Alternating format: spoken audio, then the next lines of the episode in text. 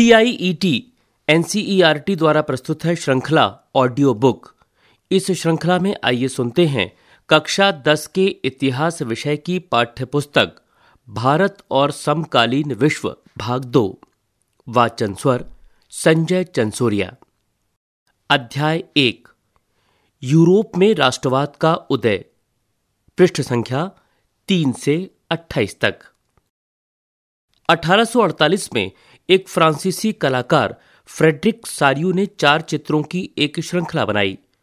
इनमें उसने सपनों का एक संसार रचा, जो उसके शब्दों में जनतांत्रिक और सामाजिक गणतंत्रों से मिलकर बना था। इस श्रृंखला के पहले चित्र में यूरोप और अमेरिका के लोग दिखाए गए हैं। यहाँ यह चित्र बना हुआ है।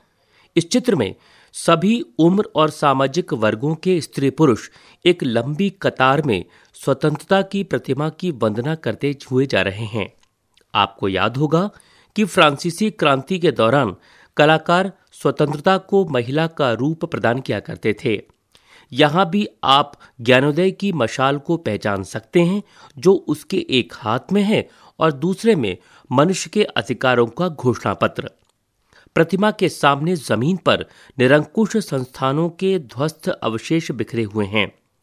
सारियों के कल्पना दर्श, अर्थात यूटोपिया में दुनिया के लोग अलग राष्ट्रों के समूहों में बटे हुए हैं, जिनकी पहचान उनके कपड़ों और राष्ट्रीय पोशाक से होती है।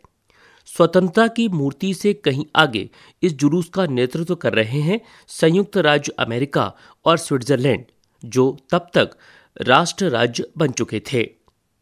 नए शब्द, निरंकुशवाद, यानी एब्सोल्यूटिज्म।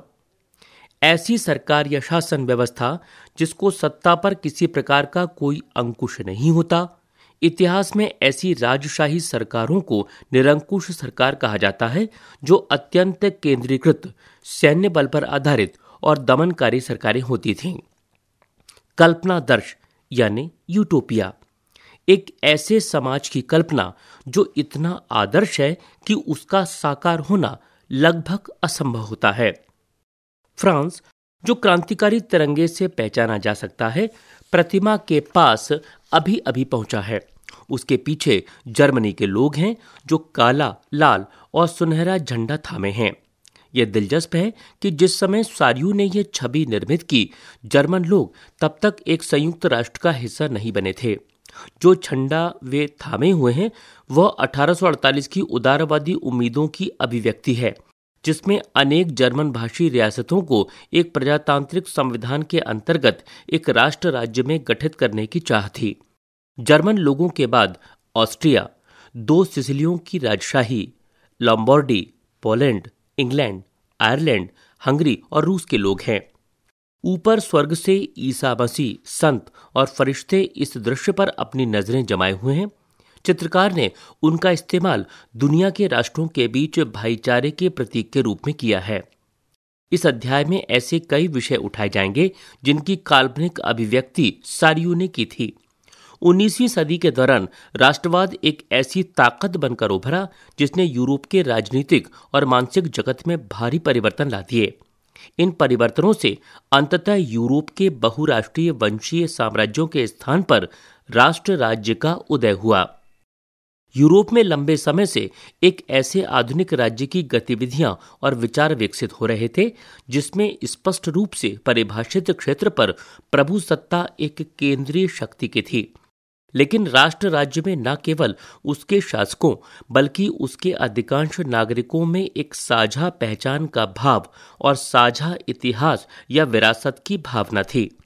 साझेपन की यह भावना अनंत काल से नहीं थी यह संघर्षों और नेताओं तथा आम लोगों की सरगर्मियों से निर्मित हुई थी।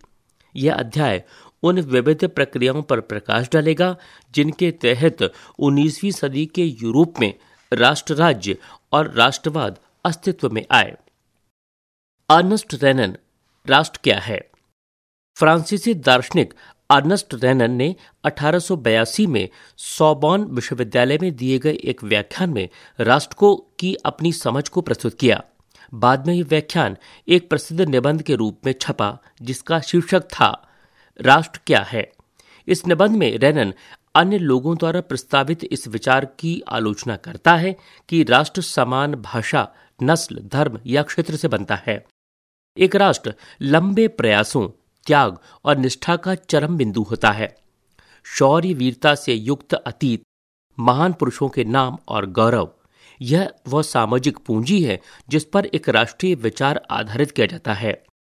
अतीत में समान गौरव का होना, वर्तमान में एक समान इच्छा, संकल्प का होना, साथ मिलकर महान काम करना और आगे ऐसे काम और करने की इच्छा, एक जन समूह होने की यह सब ज़रूरी शर्तें हैं।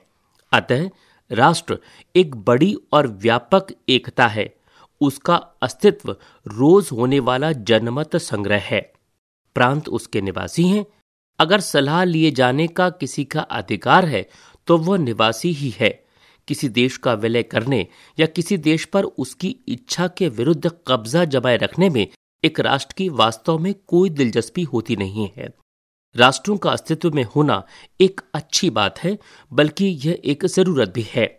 उनका होना स्वतंत्रता की गारंटी है और अगर दुनिया में केवल एक कानून और उसका केवल एक मालिक होता तो स्वतंत्रता का लोप हो जाएगा। नए शब्द, जनमत संग्रह। एक प्रत्यक्ष मतदान, जिसके ज़रिए एक क्षेत्र के सभी लोगों से एक प्रस्ताव को स्वीकार या अस्वीकार करने के लिए पूछा जाता है। चर्चा कीजिए। रेनन की समझ के अनुसार एक राष्ट्र की विशेषताओं का संक्षिप्त विवरण दें। उसके मतानुसार, राष्ट्र क्यों महत्वपूर्ण है? फ्रांसीसी क्रांति और राष्ट्र का विचार। राष्ट्रवाद की पहली स्पष्ट अभिव्यक्ति सत्रह में फ्रांसीसी क्रांति के साथ हुई। जैसा कि आपको याद होगा, सत्रह में फ्रांस एक ऐसा राज्य था जिसके संपूर्ण भूभाग पर एक निरंकुश राजा का आधिपत्य था। फ्रांसीसी क्रांति से जो राजनीतिक और संवैधानिक बदलाव हुए, उनसे प्रभुसत्ता राजतंत्र से निकलकर फ्रांसीसी नागरिकों के समूह में हस्तांतरित हो गई। क्रांति ने घोषणा की कि अब लोगों द्वारा राष्ट्र का गठन होगा और वे ही उसकी नियति तय करेंगे। प्रारंभ से ही फ्रांसीसी क्रांतिकारियों ने ऐसे अनेक कदम उठाए, जिनसे फ्रांसीसी लोगों में एक सामूहिक पहचान की भावना पैदा हो सकती थी। पितृभूमि और नागरिक जैसे विचारों ने एक संयुक्त समुदाय के विचार पर बल दिया, जिसे एक संविधान के अंतर्गत समान अधिकार प्राप्त थे। अतः एक नया फ्रांसीसी झंडा तिरंगा चुना गया, जिसने पहले के राजध्वज की जगह ले ली। स्टेट जनरल का चुनाव सक्रिय नागरिकों के समूह द्वारा किया जाने लगा और उसका नाम बदलकर नेशनल असेंबली कर दिया गया। नई स्तुतियाँ रची गईं, शपथें ली गईं शहीदों का गुणगान हुआ और यह सब राष्ट्र के नाम पर हुआ। एक केंद्रीय प्रशासनिक व्यवस्था लागू की गई, जिसने अपने भूभाग में रहने वाले सभी नागरिकों के लिए समान कानून बनाए। आंतरिक आयात निर्यात शुल्क समाप्त कर दिए गए और भार तथा नापने की एक समान व्यवस्था लागू की गई।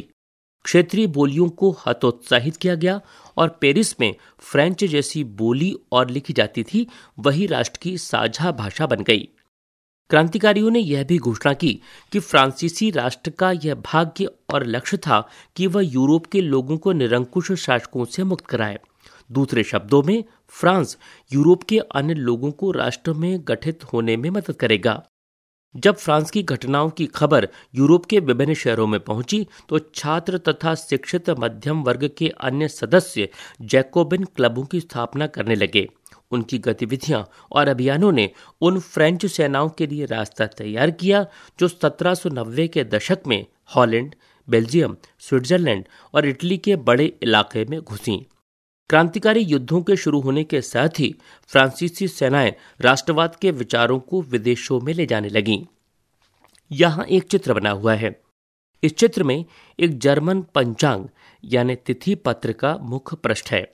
इसे पत्रकार एंड्रियास रेबनान ने सत्रह सौ अट्ठानवे में डिज़ाइन किया था। फ्रेंच ब्रास्टील में क्रांतिकारी भीड़ के प्रवेश के चित्र को उससे मिलते जुलते किले की बगल में बनाया गया है। यह किला जर्मन प्रांत कैसेल में निरंकुश शासन के गढ़ के रूप में चित्रित है। इस चित्र के साथ एक नारा दिया गया, लोगों को अपनी आज़ादी मुट्ठी में कर लेनी चाहिए। रेबनान एक पत्रकार था जो मेन्स नामक शहर में रहता था। वह जर्मन जैकोबिन गुट का सदस्य था। नेपोलियन के नियंत्रण में जो विशाल क्षेत्र आया, वहाँ उसने ऐसे अनेक सुधारों की शुरुआत की, जिन्हें फ्रांस में पहले ही आरंभ किया जा चुका था। फ्रांस में राजतंत्र वापस लाकर नेपोलियन ने निसंदेह वहाँ प्रजातंत्र को नष्ट कर दिया था। मगर प्रशासनिक क्षेत्र में उसने क्रांतिकारी सिद्धांतों का समावेश किया था, ताकि पूरी व्यवस्था अधिक तर्कसंगत और कुशल बन सके। 1804 की नागरिक संहिता, जिसे आमतौर पर नेपोलियन की संहिता के नाम से जाना जाता है, ने जन्म पर आधारित विशेषाधिकार समाप्त कर दिए थे। उसने कानून के समक्ष बराबरी और संपत्ति के अधिकार को सुरक्षित बनाया। इस संहिता को फ्रांसीसी नियंत्रण के अधीन क्षेत्रों में भी लागू किया गया। डच गणतंत्र, स्विट्जरलैंड, इटली और जर्मनी में नेपोलियन ने प्रशासनिक विभाजनों को सरल बनाया। सामंती व्यवस्था को खत्म किया और किसानों को भू दासत्व और जागीरदारी शुल्कों से मुक्ति दिलाई। शहरों में भी कारीगरों के श्रेणी संघों के नियंत्रणों को हटा दिया गया। यातायात और संचार व्यवस्थाओं को सुधारा गया। किसानों, कारीगरों, मजदूरों और नए उद्योगपतियों ने नई नई मिली आज़ादी चखी। उद्योगपतियों और खास तौर पर सामान बनाने वाले लघु उत्पादकों, यह समझने लगे कि एक समान कानून, मानक भार तथा नाप और एक राष्ट्रीय मुद्रा से एक इलाके से दूसरे इलाके में वस्तुओं और पूंजी के आवागमन में सहूलियत होगी। लेकिन जीते हुए इलाकों में स्थानीय लोगों की फ्रांसीसी शासन के प्रति मिलीजुली प्रतिक्रियाएँ थी। शुरुआत में अनेक स्थानों, जैसे हॉलैंड और स्विट्जरलैंड, और साथ ही कई शहरों, जैसे ब्रसेल्स मेंस, मिलान और वारसा में फ्रांसीसी सेनाओं का स्वतंत्रता का तोहफा देने वालों की तरह स्वागत किया गया। मगर यह शुरुआती उत्साह शीघ्र ही दुश्मनी में बदल गया। जब यह साफ़ होने लगा कि नई प्रशासनिक व्यवस्थाएँ राजनीतिक स्वतंत्रता के अनुरूप नहीं थीं बड़े हुए कर सेंसरशिप और बाकी यूरोप को जीतने के लिए फ्रेंच सेना में जबरन भर्ती से हो रहे नुकसान प्रशासनिक परिवर्तनों से मिले फायदों से कहीं ज़्यादा नज़र आने लगे। यहाँ पर एक चित्र दिया है। इस चित्र में जैब्रकेन, जर्मनी में स्वतंत्रता के वृक्षारोपण दिखाया गया है। जर्मन चित्रकार कार्ल कैस्पर फ्रिड द्वारा बनाए गए इस रंगीन चित्र का विषय फ्रेंच सेनाओं द्वारा जैब्रकेन शहर पर कब्जा है। अपनी नीली, सफ़ेद और लाल पोशाकों से पहचाने जाने वाले फ्रांसीसी सैनिकों को दमनकारियों के रूप में प्रस्तुत किया गया है, जो एक किसान की गाड़ी छीनते हुए कुछ युवा महिलाओं को तंग कर रहे हैं और एक किसान को घुटने टेकने पर मजबूर कर रहे हैं।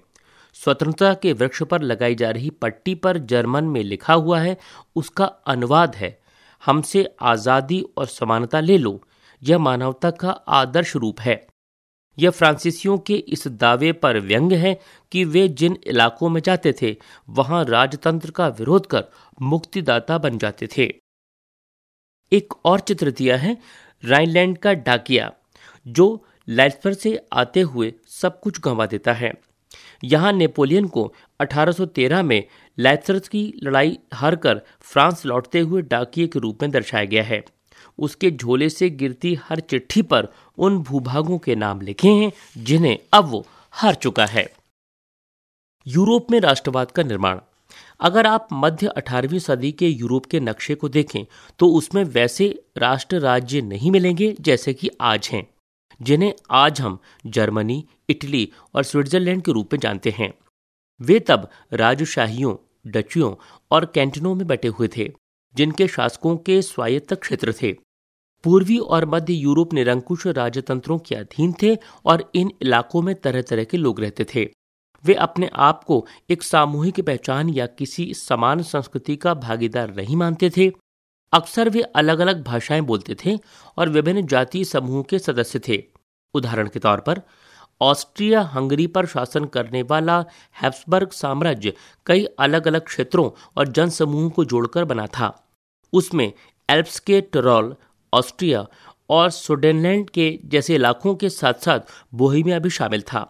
वहाँ के कुलीन वर्ग में जर्मन भाषा बोलने वाले ज़्यादा थे। हैप्सबर्ग साम्राज्य में लॉम्बार्डी और वेनेशिया जैसे इतालवी भाषी प्रांत भी शामिल थे। हंगरी में आधे लोग मैगमार भाषा बोलते थे, जबकि बाकी लोग विभिन्न बोलियों का इस्तेमाल करते थे। गालिसिया में कुलीन वर्ग पोलिश भाषा बोलता था। इन प्रभावशाली समूह के अलावा हैब्सबर्ग साम्राज्य की सीमा रेखाओं के भीतर भारी संख्या में खेती करने वाले लोग अधीन अवस्था में रहते थे, जैसे उत्तर में बोहिमियन और स्लोवाक कार्नियोला में स्लोवेंस दक्षिण में क्रोएट तथा पूरब की तरफ़ ट्रांसिल्वेनिया में रहने वाले राउमन लोग। ऐसा फ़र्क राजनीतिक एकता को आसानी से बढ़ावा देने वाला नहीं था। इन तरह तरह के समूहों को आपस में बांधने वाला तत्व केवल सम्राट के प्रति सबकी निष्ठा थी। राष्ट्रवाद और राष्ट्रराज का विचार कैसे उभरा? कुलीन वर्ग और नया मध्य वर्ग सामाजिक और राजनीतिक रूप से ज़मीन का मालिक कुलीन वर्ग यूरोपीय महाद्वीप का सबसे प्रभुत्वशाली वर्ग था। इस वर्ग के सदस्य एक साझा जीवन शैली से बंधे हुए थे, जो क्षेत्रीय विभाजनों के आर पार व्याप्त थीं। वे ग्रामीण इलाकों में जायजाद और शहरी हवेलियों के मालिक थे। राजनीतिक कार्यों के लिए तथा उच्च वर्गों के बीच वे फ्रेंच भाषा का प्रयोग करते थे। उनके परिवार अक्सर वैवाहिक बंधनों से आपस में जुड़े होते थे। मगर वो शक्तिशाली कुलीन वर्ग संख्या के लिहाज से एक छोटा समूह था। जनसंख्या के अधिकांश लोग किसान थे। पश्चिम में ज़्यादातर ज़मीन पर किराएदार और छोटे का, छोटे काश्तकार खेती करते थे जबकि पूर्वी और मध्य यूरोप में भूमि विशाल जागीरों में बटी थी जिस पर भूदास खेती करते थे। पश्चिमी और मध्य यूरोप के हिस्सों में औद्योगिक उत्पादन और व्यापार में वृद्धि से शहरों का विकास और वाणिज्यिक वर्गों का उदय हुआ, जिनका अस्तित्व बाज़ार के लिए उत्पादन पर टिका था। इंग्लैंड में औद्योगिकरण 18वीं सदी के दूसरे भाग में आरंभ हुआ, लेकिन फ्रांस और जर्मनी के राज्यों के कुछ हिस्सों में यह 19वीं शताब्दी के दौरान ही हुआ। इस प्रक्रिया के फलस्वरूप नए सामाजिक समूह अस्तित्व में आए श्रमिक वर्ग के लोग और मध्य वर्ग, जो उद्योगपतियों, व्यापारियों और सेवा क्षेत्र के लोगों से बने। मध्य और पूर्वी यूरोप में इन समूहों का आकार 19वीं सदी के अंतिम दशकों तक छोटा था।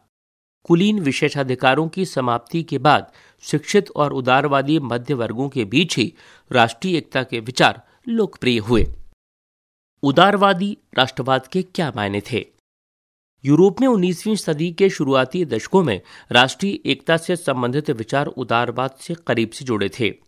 उदारवाद, यानी लिबरलाइजेशन शब्द, लातिनी भाषा के मूल लिबरल पर आधारित है, जिसका अर्थ है आज़ाद। नए मध्य वर्गों के लिए उदारवाद का मतलब था व्यक्ति के लिए आज़ादी और कानून के समक्ष सबकी बराबरी। राजनीतिक रूप से उदारवाद एक ऐसी सरकार पर ज़ोर देता था जो सहमति से बनी हो।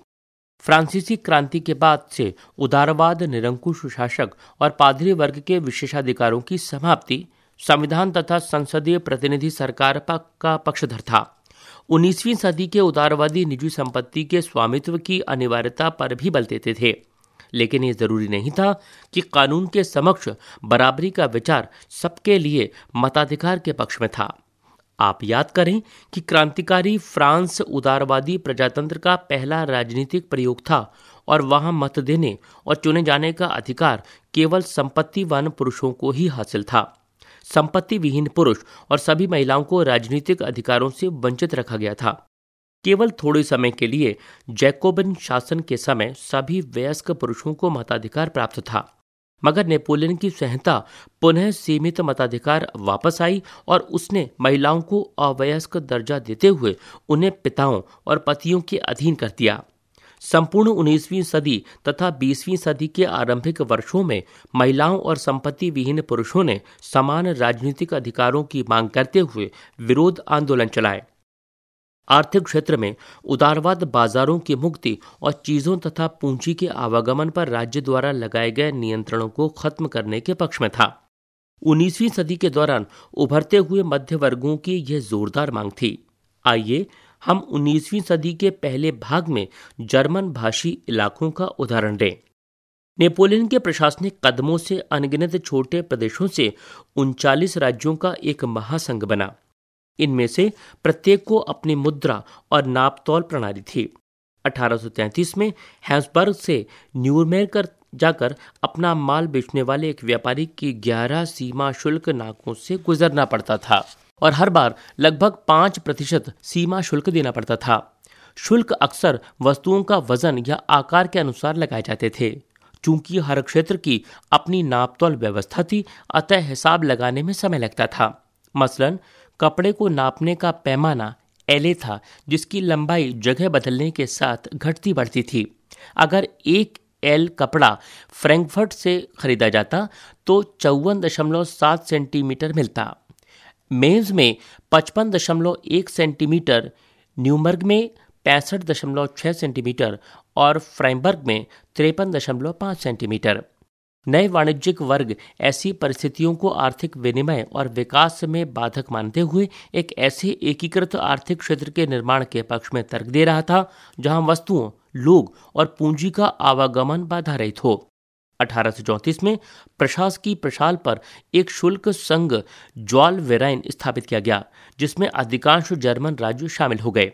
इस संघ ने शुल्क अवरोधों को समाप्त कर दिया और मुद्राओं की संख्या दो कर दी, जो उससे पहले तीस से ऊपर थी। इसके अलावा रेलवे के जाल ने गतिशीलता बढ़ाई और आर्थिक हितों को राष्ट्रीय एकीकरण का सहायक बनाया। उस समय पनप रही व्यापक राष्ट्रवादी भावनाओं को आर्थिक राष्ट्रवाद की लहर ने मज़बूत बनाया। 1815 के बाद एक नया रूढ़िवाद। 1815 में नेपोलियन की हार के बाद यूरोपीय सरकारें रूढ़िवाद की भावना से प्रेरित थीं। रूढ़िवादी मानते थे कि राज्य और समाज की स्थापित पारंपरिक संस्थाएँ, जैसे राजतंत्र, चर्च, सामाजिक ऊंच नीच संपत्ति और परिवार को बनाए रखना चाहिए। फिर भी अधिकतर रूढ़िवादी लोग क्रांति से पहले के दौर में वापसी नहीं चाहते थे। नेपोलियन द्वारा शुरू किए गए परिवर्तनों से उन्होंने यह जान लिया था कि आधुनिकीकरण राजतंत्र जैसी पारंपरिक संस्थाओं को मज़बूत बनाने में सक्षम था। वह राज्य की ताकत को ज़्यादा कारगर और मज़बूत बना सकता था। एक आधुनिक सेना, कुशल नौकरशाही, गतिशील अर्थव्यवस्था, सामंतवाद और भूदासत्व की समाप्ति यूरोप के निरंकुश राजतंत्रों को शक्ति प्रदान कर सकते थे। 1815 में ब्रिटेन, रूस प्रशा और ऑस्ट्रिया जैसी यूरोपीय शक्तियाँ, जिन्होंने मिलकर नेपोलियन को हराया था, के प्रतिनिधि यूरोप के लिए एक समझौता तैयार करने के लिए वेना में मिले। इस सम्मेलन की मेजबानी ऑस्ट्रिया के चांसलर ड्यूक मैटरनिक ने की। इसमें प्रतिनिधियों ने 1815 की वेना संधि, यानी ट्रीटी ऑफ़ वेना तैयार की, जिसका उद्देश्य उन सभी सारे बदलावों को खत्म करना था, जो नेपोलियाई युद्धों के दौरान हुए थे। फ्रांसीसी क्रांति के दौरान हटाए गए बूर्बो वंश को सत्ता में बहाल किया गया और फ्रांस ने उन इलाकों को खो दिया, जिन पर कब्जा उसने नेपोलियन के अधीन किया था। फ्रांस की सीमाओं पर कई राज्य कायम कर दिए गए ताकि भविष्य में फ्रांस विस्तार न कर सके। अतः उत्तर में नीदरलैंड्स का राज्य स्थापित किया गया। नए शब्द, रूढ़िवाद। ऐसा राजनीतिक दर्शन जो परंपरा स्थापित संस्थाओं और रिवाजों पर ज़ोर देता हो और तेज बदलावों की बजाय क्रमिक और धीरे धीरे विकास को प्राथमिकता देता है। चर्चा करें। उन राजनीतिक उद्देश्यों का विवरण दें जिन्हें आर्थिक कदमों द्वारा हासिल करने की उम्मीद लिस्ट को है, जिसमें बेल्जियम शामिल था और दक्षिण में पीडमोंट में जेनुआ जोड़ दिया गया। प्रशा को उसकी पश्चिमी सीमाओं पर महत्वपूर्ण नए इलाके दिए गए, जबकि ऑस्ट्रिया को उत्तरी इटली का नियंत्रण सौंपा गया। मगर नेपोलियन ने उनचालीस राज्यों का जो जर्मन महासंघ स्थापित किया था, उसे बरकरार रखा गया। पूर्व में रूस को पोलैंड का एक हिस्सा दिया गया, जबकि प्रशा को सैक्सनी का एक हिस्सा प्रदान किया गया। इन सब का मुख्य उद्देश्य उन राजतंत्रों की बहाली था, जिन्हें नेपोलियन ने बर्खास्त कर दिया था। साथ ही यूरोप में एक नई रूढ़ीवादी व्यवस्था कायम करने का लक्ष्य भी था। 1815 में स्थापित रूढ़ीवादी शासन व्यवस्थाएँ निरंकुश थीं। वे आलोचना और असहमति बर्दाश्त नहीं करती थी और उन्होंने उन गतिविधियों को दबाना चाहा जो निरंकुश सरकारों की वैधता पर सवाल उठाती थी। ज़्यादातर सरकारों ने सेंसरशिप के नियम बनाए, जिनका उद्देश्य अखबारों, किताबों, नाटकों और गीतों में व्यक्त उन बातों पर नियंत्रण लगाना था, जिनसे फ्रांसीसी क्रांति से जुड़े स्वतंत्रता और मुक्ति के विचार झलकते थे। लेकिन फिर भी फ्रांसीसी क्रांति की स्मृति उदारवादियों को लगातार प्रेरित कर रही थी। नई रूढ़ीवादी व्यवस्था के आलोचक उदारवादी राष्ट्रवादियों द्वारा उठाया गया एक मुख्य मुद्दा था प्रेस की आज़ादी। चर्चा करें। व्यंग्यकार दिए गए चित्र में क्या दर्शाने का प्रयास कर रहा है? यहाँ एक चित्र दिया है जिसमें चिंतकों का क्लब 1820 के आसपास बनाया गया एक अनाम व्यंग चित्र है। इस चित्र में बाई तरफ़ की पट्टी पर लिखा है, आज की बैठक का सबसे महत्वपूर्ण प्रश्न है, हमें कब तक सोचने दिया जाएगा? दाई तरफ़ बोर्ड पर क्लब के नियमों की सूची है, जिसमें इन बातों को शामिल किया गया है। पहला, इस पढ़े लिखे समाज का पहला नियम है खामोशी। दूसरा, ऐसी किसी स्थिति से बचने के लिए जब इस क्लब का कोई सदस्य बोलने के लोभ का शिकार हो जाए तो सदस्यों को प्रवेश करने पर मुँह बंद रखने वाली मोहरे बांटे जाएँगे। क्रांतिकारी 1815 के बाद के वर्षों में दमन के भय भय ने अनेक उदारवादी राष्ट्रवादियों को भूमिगत कर दिया। बहुत सारे यूरोपीय राज्यों में क्रांतिकारियों को प्रशिक्षण देने और विचारों का प्रसार करने के लिए गुप्त संगठन उभर आए। उस समय क्रांतिकारी होने का मतलब उन राजतंत्री व्यवस्थाओं का विरोध करने से था जो वेना कांग्रेस के बाद स्थापित की गई थी। साथ ही स्वतंत्रता और मुक्ति के लिए प्रतिबद्ध होना और संघर्ष करना क्रांतिकारी होने के लिए ज़रूरी था। ज़्यादातर क्रांतिकारी राष्ट्र राज्यों की स्थापना को आज़ादी के इस संघर्ष का अनिवार्य हिस्सा मानते थे। ऐसा ही वह व्यक्ति था इटली का क्रांतिकारी जूसेपी मैथनी उनका जन्म 1807 में जेनेवा में हुआ था और वो काबोनारी के गुप्त संगठन का सदस्य बन गया। 24 साल की युवावस्था में लिगोरिया में क्रांति करने के लिए उसे बहिष्कृत कर दिया गया। तत्पश्चात उसने दो और भूमिगत संगठनों की स्थापना की। पहला था मार्सियाई में यंग इटली और दूसरा बर्न में यंग यूरोप, जिसके सदस्य पोलैंड, फ्रांस, इटली और जर्मन राज्यों में समान विचार रखने वाले युवा थे। मैथनी का विश्वास था कि ईश्वर की मर्ज़ी के अनुसार राष्ट्र ही मनुष्यों की प्राकृतिक इकाई थी।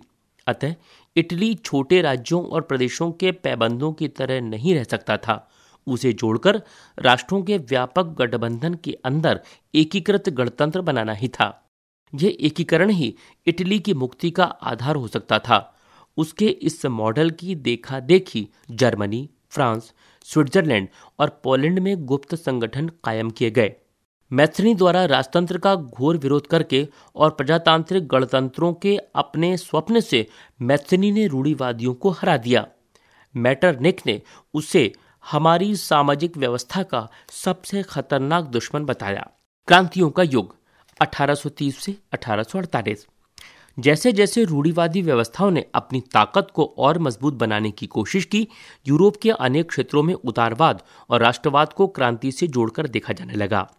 इटली और जर्मनी के राज्य ऑटोमन साम्राज्य के सूबे, आयरलैंड और पोलैंड जैसे ही कुछ क्षेत्र थे। इन क्रांतियों का नेतृत्व उदारवादी राष्ट्रवादियों ने किया, जो शिक्षित मध्यम वर्गीय विशिष्ट लोग थे। इनमें प्रोफेसर, स्कूली अध्यापक, क्लर्क और वाणिज्य व्यापार में लगे मध्यम वर्गों के लोग शामिल थे। प्रथम विद्रोह फ्रांस में जुलाई 1830 में हुआ। बुर्बो राजा, जिन्हें 1815 के बाद हुई रूढ़ीवादी प्रतिक्रिया के दौरान सत्ता से बहाल किया गया था, उन्हें अब उदारवादी क्रांतिकारियों ने उखाड़ फेंका। उनकी जगह एक संवैधानिक राजतंत्र स्थापित किया गया, जिसका अध्यक्ष लुई फिलिप था। मैटरनिक ने एक बार यह टिप्पणी की थी कि जब फ्रांस छींकता है तो बाकी यूरोप की सर्दी जुकाम हो जाता है।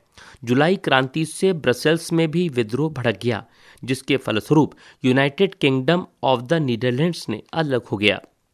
एक घटना जिसने पूरे यूरोप के शिक्षित अभिजात वर्ग में राष्ट्रीय भावनाओं का संचार किया था, वह थी यूनान का स्वतंत्रता संग्राम। पंद्रहवीं सदी से यूनान ऑटोमन साम्राज्य का हिस्सा था। यूरोप में क्रांतिकारी राष्ट्रवाद की प्रगति से यूनानियों का आज़ादी के लिए संघर्ष 1821 से आरंभ हो गया। यूनान में राष्ट्रवादियों को निर्वासन में रह रहे यूनानियों के साथ पश्चिमी यूरोप के अनेक लोगों का भी समर्थन मिला, जो प्राचीन यूनानी संस्कृति के प्रति सहानुभूति रखते थे। कवियों और कलाकारों ने यूनान को यूरोपीय सभ्यता का पालन बताकर प्रशंसा की और एक मुस्लिम साम्राज्य के विरुद्ध यूनान के संघर्ष के लिए जनमत जुटाया। अंग्रेज़ कवि लॉर्ड बायरन ने धन इकट्ठा किया और बाद में युद्ध में लड़ने भी गए, जहाँ 1824 में बुखार से उनकी मृत्यु हो गई। अंततः 1832 की कुस्तुनतुनिया की संधि ने यूनान को एक स्वतंत्र राष्ट्र की मान्यता दी। रूमानी कल्पना और राष्ट्रीय भावना। राष्ट्रवाद का विकास केवल युद्धों और क्षेत्रीय विस्तार से नहीं हुआ। राष्ट्र के विचार के निर्माण में संस्कृति ने एक अहम भूमिका निभाई। कला, काव्य कहानियों, किस्सों और संगीत ने राष्ट्रवादी भावनाओं को गढ़ने और व्यक्त करने में सहयोग दिया। आइए हम रूमानीवाद को देखें, जो एक ऐसी सांस्कृतिक आंदोलन था, जो एक खास तरह की राष्ट्रीय भावना का विकास करना चाहता था। आमतौर पर रूमानी कलाकारों और कवियों ने तर्क, वितर्क और विज्ञान के महिमा मंडन की आलोचना की और उसकी जगह भावनाओं, अंतर्दृष्टि और रहस्यवादी भावनाओं पर ज़ोर दिया। उनका प्रयास था कि एक साझा सामूहिक विरासत की अनुभूति और एक साझा सांस्कृतिक अतीत को राष्ट्र का आधार बनाया जाए। जर्मन दार्शनिक योहान गॉड फ्रीड जैसे रूमानी चिंतकों ने दावा किया कि सच्ची जर्मनी संस्कृति उसके आम लोगों में निहित थी। राष्ट्र की सच्ची आत्मा लोकगीतों जन काव्य और लोक नृत्यों से प्रकट होती थी। इसलिए लोक संस्कृति के इन स्वरूप को एकत्र और अंकित करना राष्ट्र के निर्माण की परियोजना के लिए आवश्यक था। स्थानीय बोलियों पर बल और स्थानीय लोक साहित्य को एकत्र करने का उद्देश्य केवल प्राचीन राष्ट्रीय भावना को वापस लाना नहीं था, बल्कि आधुनिक राष्ट्रीय संदेश को ज़्यादा लोगों तक पहुंचाना था, जिनमें से अधिकांश निरक्षर थे। ये खास तौर पर पोलैंड पर लागू होता था, जिसका 18वीं सदी के अंत में रूस, प्रशा और ऑस्ट्रिया जैसी बड़ी शक्तियों अर्थात ग्रेट पावर्स ने विभाजन कर दिया। यद्यपि पोलैंड अब स्वतंत्र भूक्षेत्र नहीं था, किंतु संगीत और भाषा के ज़रिए राष्ट्रीय भावना जीवित रखी गई। मसलन, कैरोल कुप्रिस्किर ने राष्ट्रीय संघर्ष का अपने ओपेरा और संगीत से गुणगान किया और पोलेनस और माजूरका जैसे नृत्यों को राष्ट्रीय प्रतीकों में बदल दिया। भाषा ने भी राष्ट्रीय भावनाओं के विकास में एक महत्वपूर्ण भूमिका निभाई। रूसी कब्जे के बाद पोलिश भाषा को स्कूलों में बलपूर्वक हटाकर रूसी भाषा को हर जगह जबरन लादा गया। अठारह सौ इकतीस में रूस के विरुद्ध एक सशस्त्र विद्रोह हुआ, जिसे आखिरकार कुचल दिया गया। इसके अनेक सदस्यों ने राष्ट्रवादी विरोध के लिए भाषा को एक हथियार बनाया। चर्च के आयोजनों और संपूर्ण धार्मिक शिक्षा में पोलिश का इस्तेमाल हुआ। इसका नतीजा यह हुआ कि बड़ी संख्या में पादरियों और बिशपों को जेल में डाल दिया गया। रूसी अधिकारियों ने उन्हें सजा देते हुए साइबेरिया भेज दिया क्योंकि उन्होंने रूसी भाषा का प्रचार करने से इनकार कर दिया था। पोलिश भाषा रूसी प्रभुत्व के विरुद्ध संघर्ष के प्रतीक के रूप में देखी जाने लगी। भूख, कठिनाइयाँ और जन विद्रोह। 1830 का दशक यूरोप में भारी कठिनाइयाँ लेकर आया। 19वीं सदी के प्रथम भाग में पूरे यूरोप में जनसंख्या में ज़बरदस्त वृद्धि हुई। ज़्यादातर देशों में नौकरी ढूँढने वालों की तादाद उपलब्ध रोज़गार से अधिक थी। ग्रामीण क्षेत्रों की अतिरिक्त आबादी शहर जाकर भीड़ से भरी गरीब बस्तियों में रहने लगी। नगरों के लघु उत्पादकों को अक्सर इंग्लैंड से आयातित मशीन से बने सस्ते कपड़े से कड़ी प्रतिस्पर्धा का सामना करना पड़ रहा था। इंग्लैंड में औद्योगिकरण का स्तर महाद्वीप से ऊँचा था। महाद्वीप को यह प्रतिस्पर्धा कपड़ा उद्योग में ज़्यादा झेलनी पड़ रही थी, क्योंकि उसका उत्पादन मुख्यतः घरों और छोटे कारखानों में होता था और केवल आंशिक रूप से मशीनीकृत था। यूरोप के उन इलाकों में जहाँ कुलीन वर्ग अभी भी सत्ता में था, कृषक सामंती शुल्कों और जिम्मेदारियों के बोझ तले दबे थे। खाने पीने की चीज़ों के मूल्य बढ़ने या किसी वर्ष फ़सल के खराब होने के शहर और गाँव में व्यापक गरीबी फैल जाती थी। चर्चा करें। राष्ट्रीय पहचान के निर्मित होने में भाषा और लोक परंपराओं के महत्व की चर्चा करें। ग्रिम बंधुओं की कहानी, लोक कथाएँ और राष्ट्र निर्माण। ग्रिम्स फेरी टेल्स एक जाना माना नाम है। जैकब ग्रिम और विलहेम्स ग्रिम बंधुओं का जन्म सत्रह और सत्रह सौ छियासी में जर्मनी के हनाउ शहर में हुआ था। जिस समय ये दोनों भाई कानून की पढ़ाई कर रहे थे, उसी समय उन्होंने शौकिया तौर पर पुरानी लोक कथाएँ इकट्ठा करना शुरू कर दिया। वे छह साल तक गांव-गांव जाकर यही काम करते रहे। वे लोगों से बात करते थे और पीढ़ियों से चली आ रही जो भी लोक कथा उनकी जानकारी में आती, उसे लिख कर रख लेते थे। ये कहानियाँ बच्चों और बड़ों में समान रूप से पसंद की जाती थी। 1812 में उन्होंने इन कहानियों का पहला संग्रह प्रकाशित किया। बाद में दोनों भाई उदारवादी राजनीति में सक्रिय हो गए।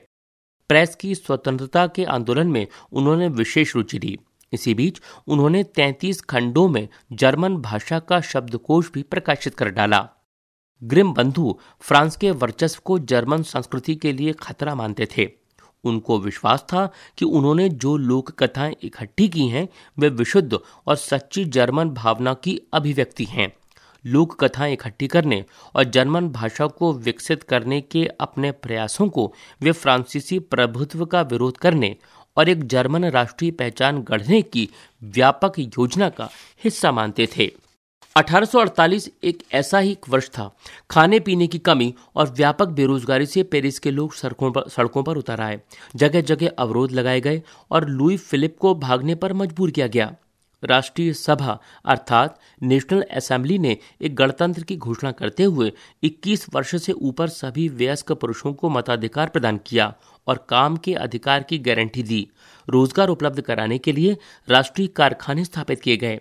इससे पहले 1845 में सिलेसिया में बुनकरों ने उन ठेकेदारों के खिलाफ विद्रोह कर दिया था जो उन्हें कच्चा माल देकर निर्मित कपड़ा लेते थे, परंतु दाम बहुत कम थे।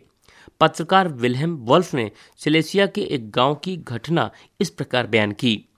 इन गाँवों में, जिनकी आबादी अठारह हज़ार है, सूती कपड़ा बुनने का व्यवसाय सबसे व्यापक है। श्रमिकों की हालत खस्ता है।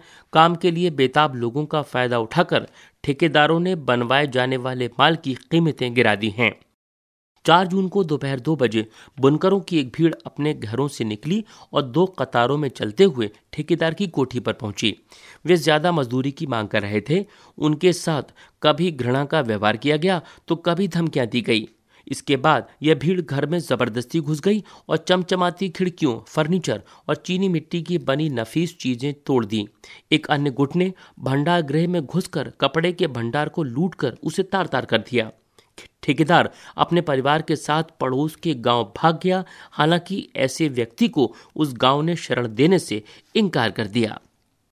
वो 24 घंटे बाद सेना को बुलाकर उसकी मदद से लौटा। उसके बाद जो टकराव हुआ, उसमें 11 बुनकरों को गोली मार दी गई। 1848 उदारवादियों की क्रांति।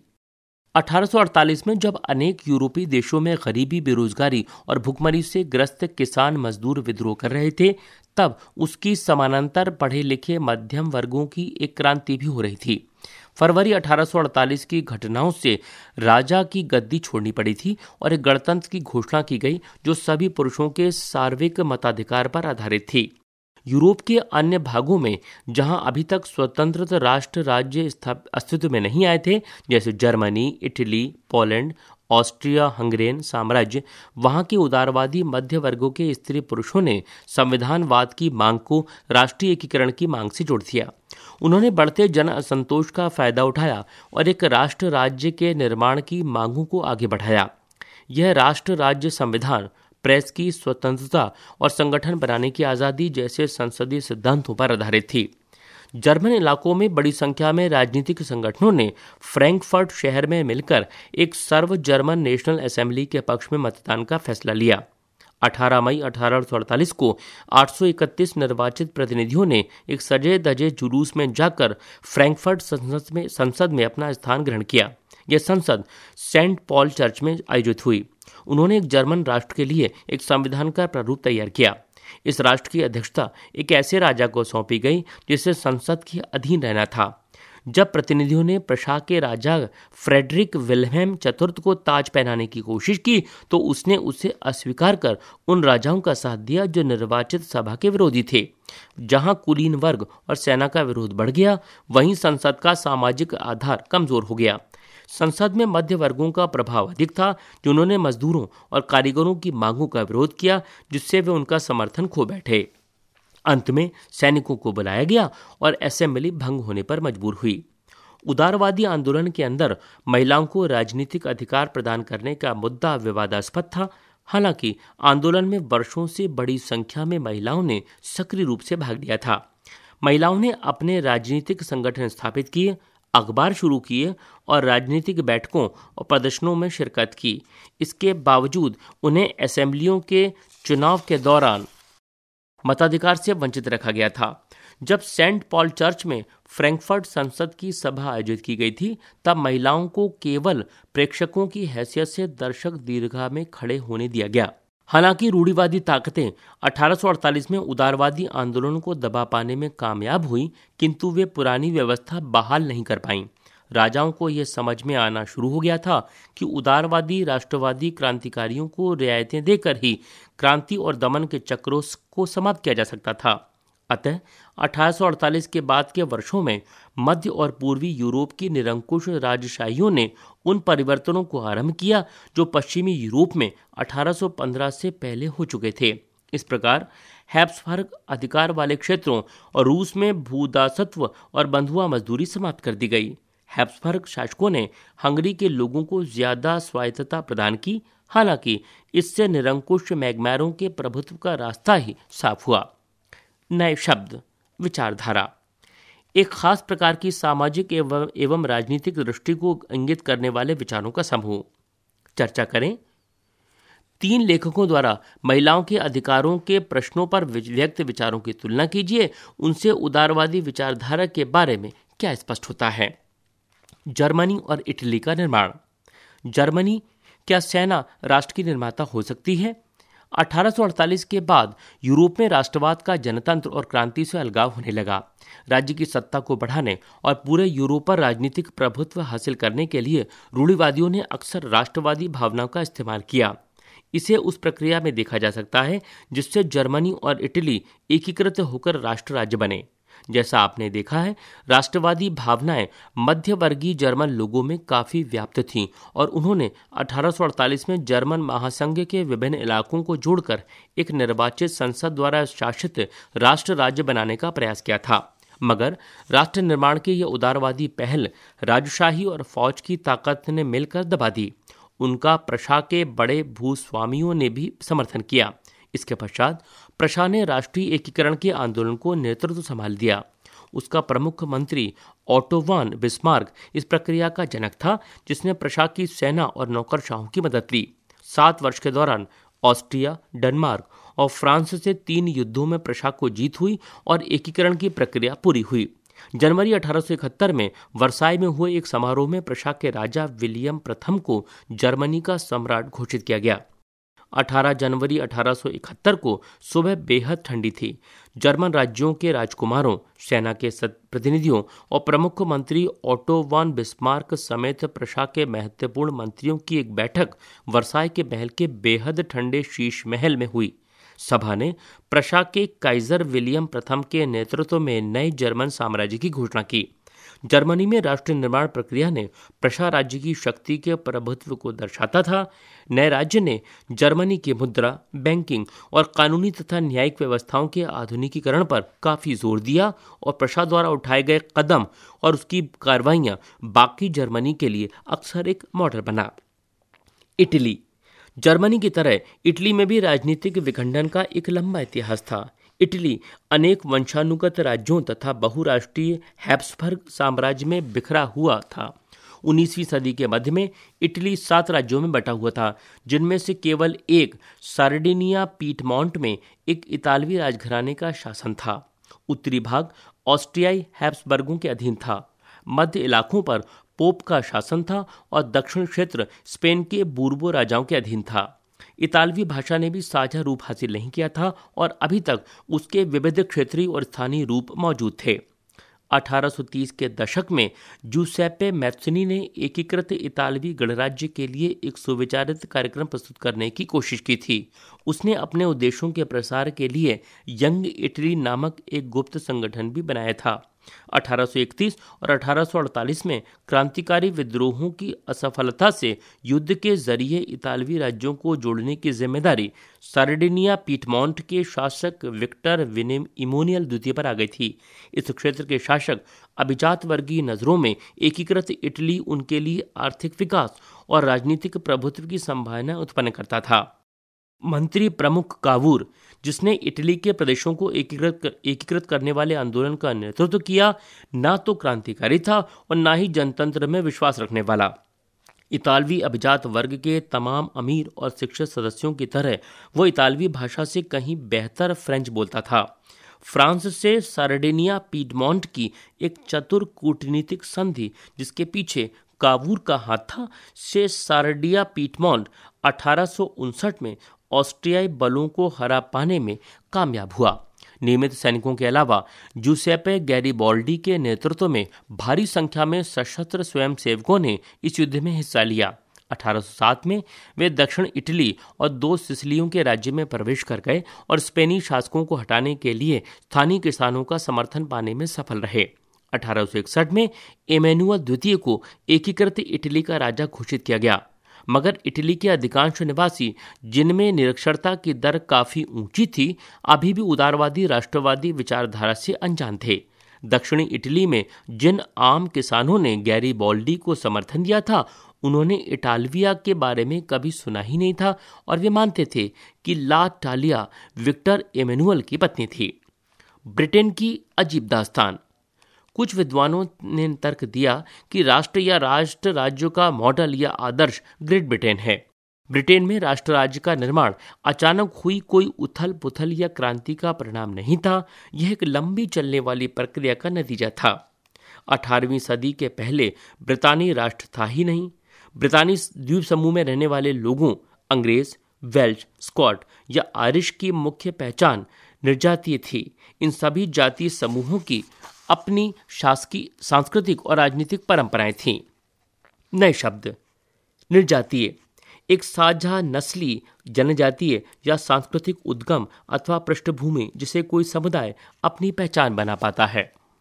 लेकिन जैसे जैसे आंग्ल राष्ट्र की धन दौलत अहमियत और सत्ता में वृद्धि हुई, वह द्वीप समूह के अन्य राष्ट्रों पर अपना प्रभुत्व बढ़ाने में सफल हुआ।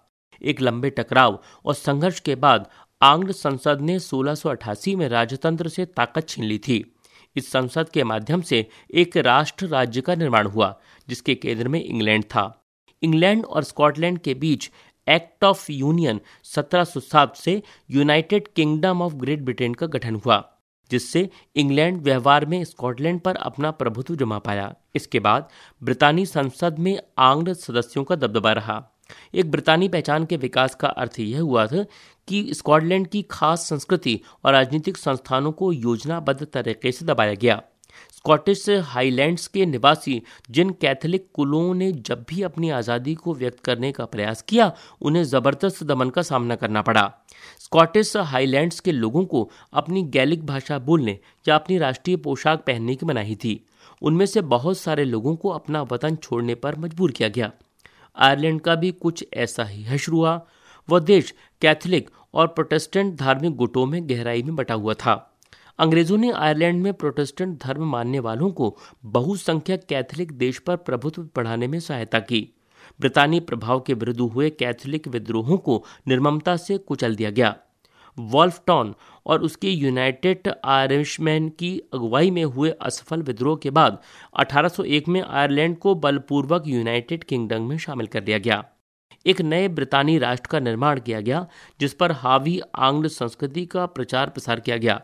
नए ब्रिटेन के प्रतीक चिन्हों, ब्रितानी झंडा यानी यूनियन जैक और राष्ट्रीय गान, God save our noble king को खूब बढ़ावा दिया गया और पुराने राष्ट्र इस संघ में माथत सहयोगियों के रूप में ही रह पाए। गतिविधि। चित्रकार ने गैरी बॉल्डी को सर्डिनिया पीडमांड के राजा को जूते पहनाते हुए दिखाया है।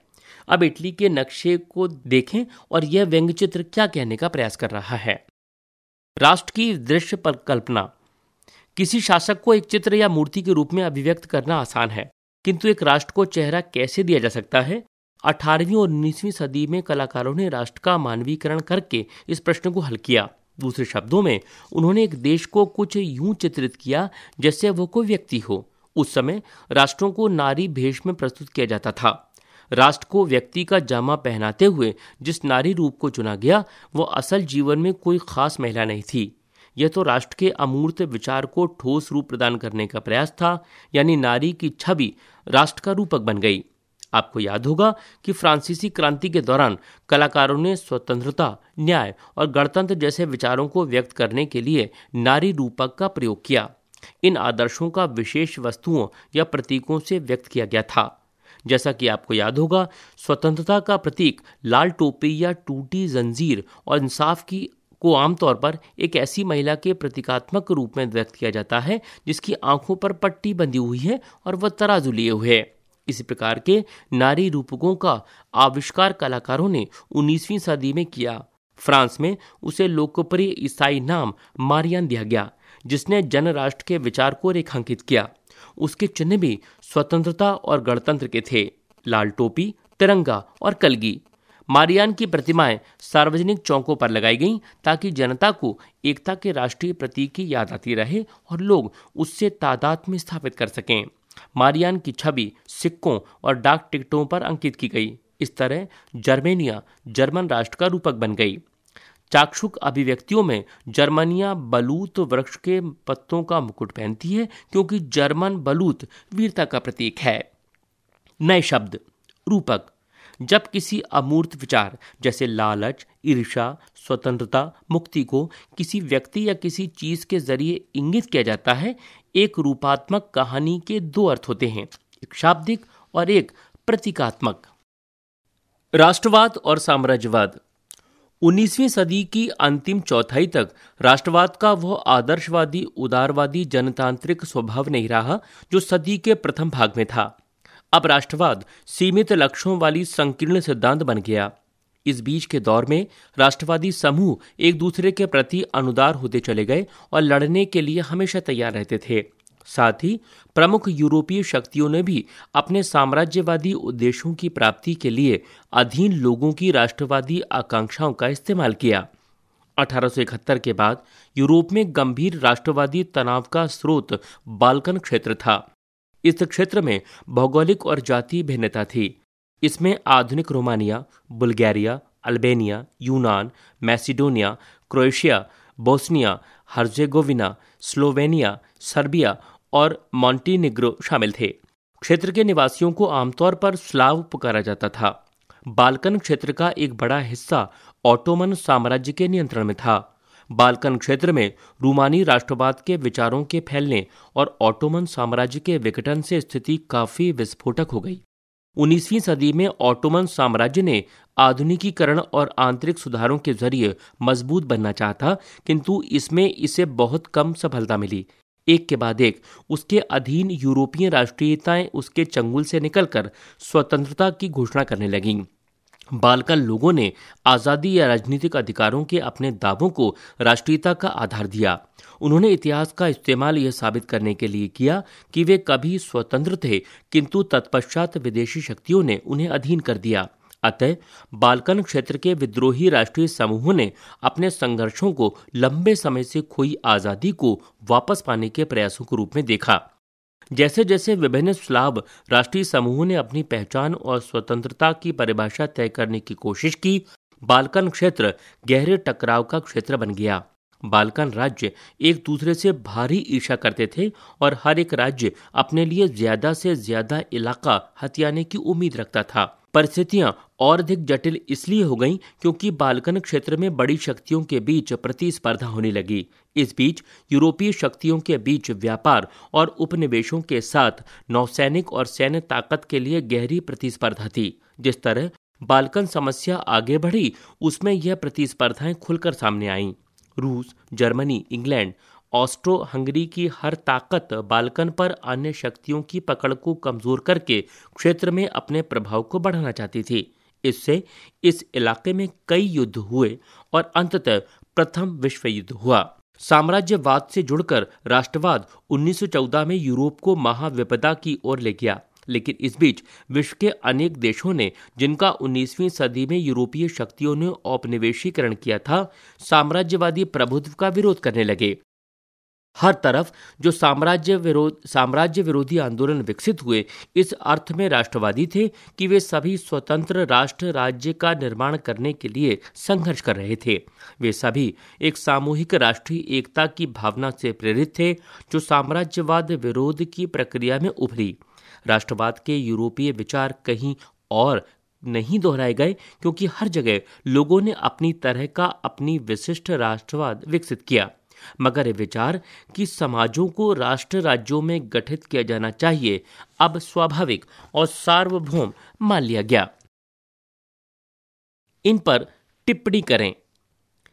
Giuseppe Mazzini Count Camillo de Cavour यूनानी स्वतंत्रता युद्ध, फ्रैंकफर्ट संसद, राष्ट्रवादी संघर्षों में महिलाओं की भूमिका। दो फ्रांसीसी लोगों के बीच सामूहिक पहचान का भाव पैदा करने के लिए फ्रांसीसी क्रांतिकारियों ने क्या कदम उठाए? तीन, मारियान और जर्मेनिया कौन थे? जिस तरह उन्हें चित्रित किया गया, उसका क्या महत्व था? चार, जर्मन एकीकरण की प्रक्रिया का संक्षेप में पता लगाएँ। पाँच, अपने शासन वाले क्षेत्रों में शासन व्यवस्था को ज़्यादा कुशल बनाने के लिए नेपोलियन ने क्या बदलाव किए? चर्चा करें। एक, उदारवादियों की 1848 की क्रांति का क्या अर्थ लगाया जाता है? उदारवादियों ने किन राजनीतिक, सामाजिक और आर्थिक विचारों को बढ़ावा दिया? दो, यूरोप में राष्ट्रवाद के विकास में संस्कृति के योगदान को दर्शाने के लिए तीन उदाहरण दीजिए। तीन, किन्हीं दो देशों पर ध्यान केंद्रित करते हुए बताइए कि 19वीं सदी में राष्ट्र किस प्रकार विकसित हुए? चार ब्रिटेन में राष्ट्रवाद का इतिहास शेष यूरोप की तुलना में किस प्रकार भिन्न था? पाँच। बाल्कन प्रदेशों में राष्ट्रवादी तनाव क्यों पनपा? परियोजना कार्य। यूरोप से बाहर के देशों में राष्ट्रवादी प्रतीकों के बारे में और जानकारी इकट्ठा करिए एक या दो देशों के विषय में ऐसी तस्वीरें, पोस्टर्स और संगीत इकट्ठा कीजिए जो राष्ट्रवाद के प्रतीक थे। वे यूरोपीय राष्ट्रवाद के प्रतीकों से भिन्न कैसे हैं?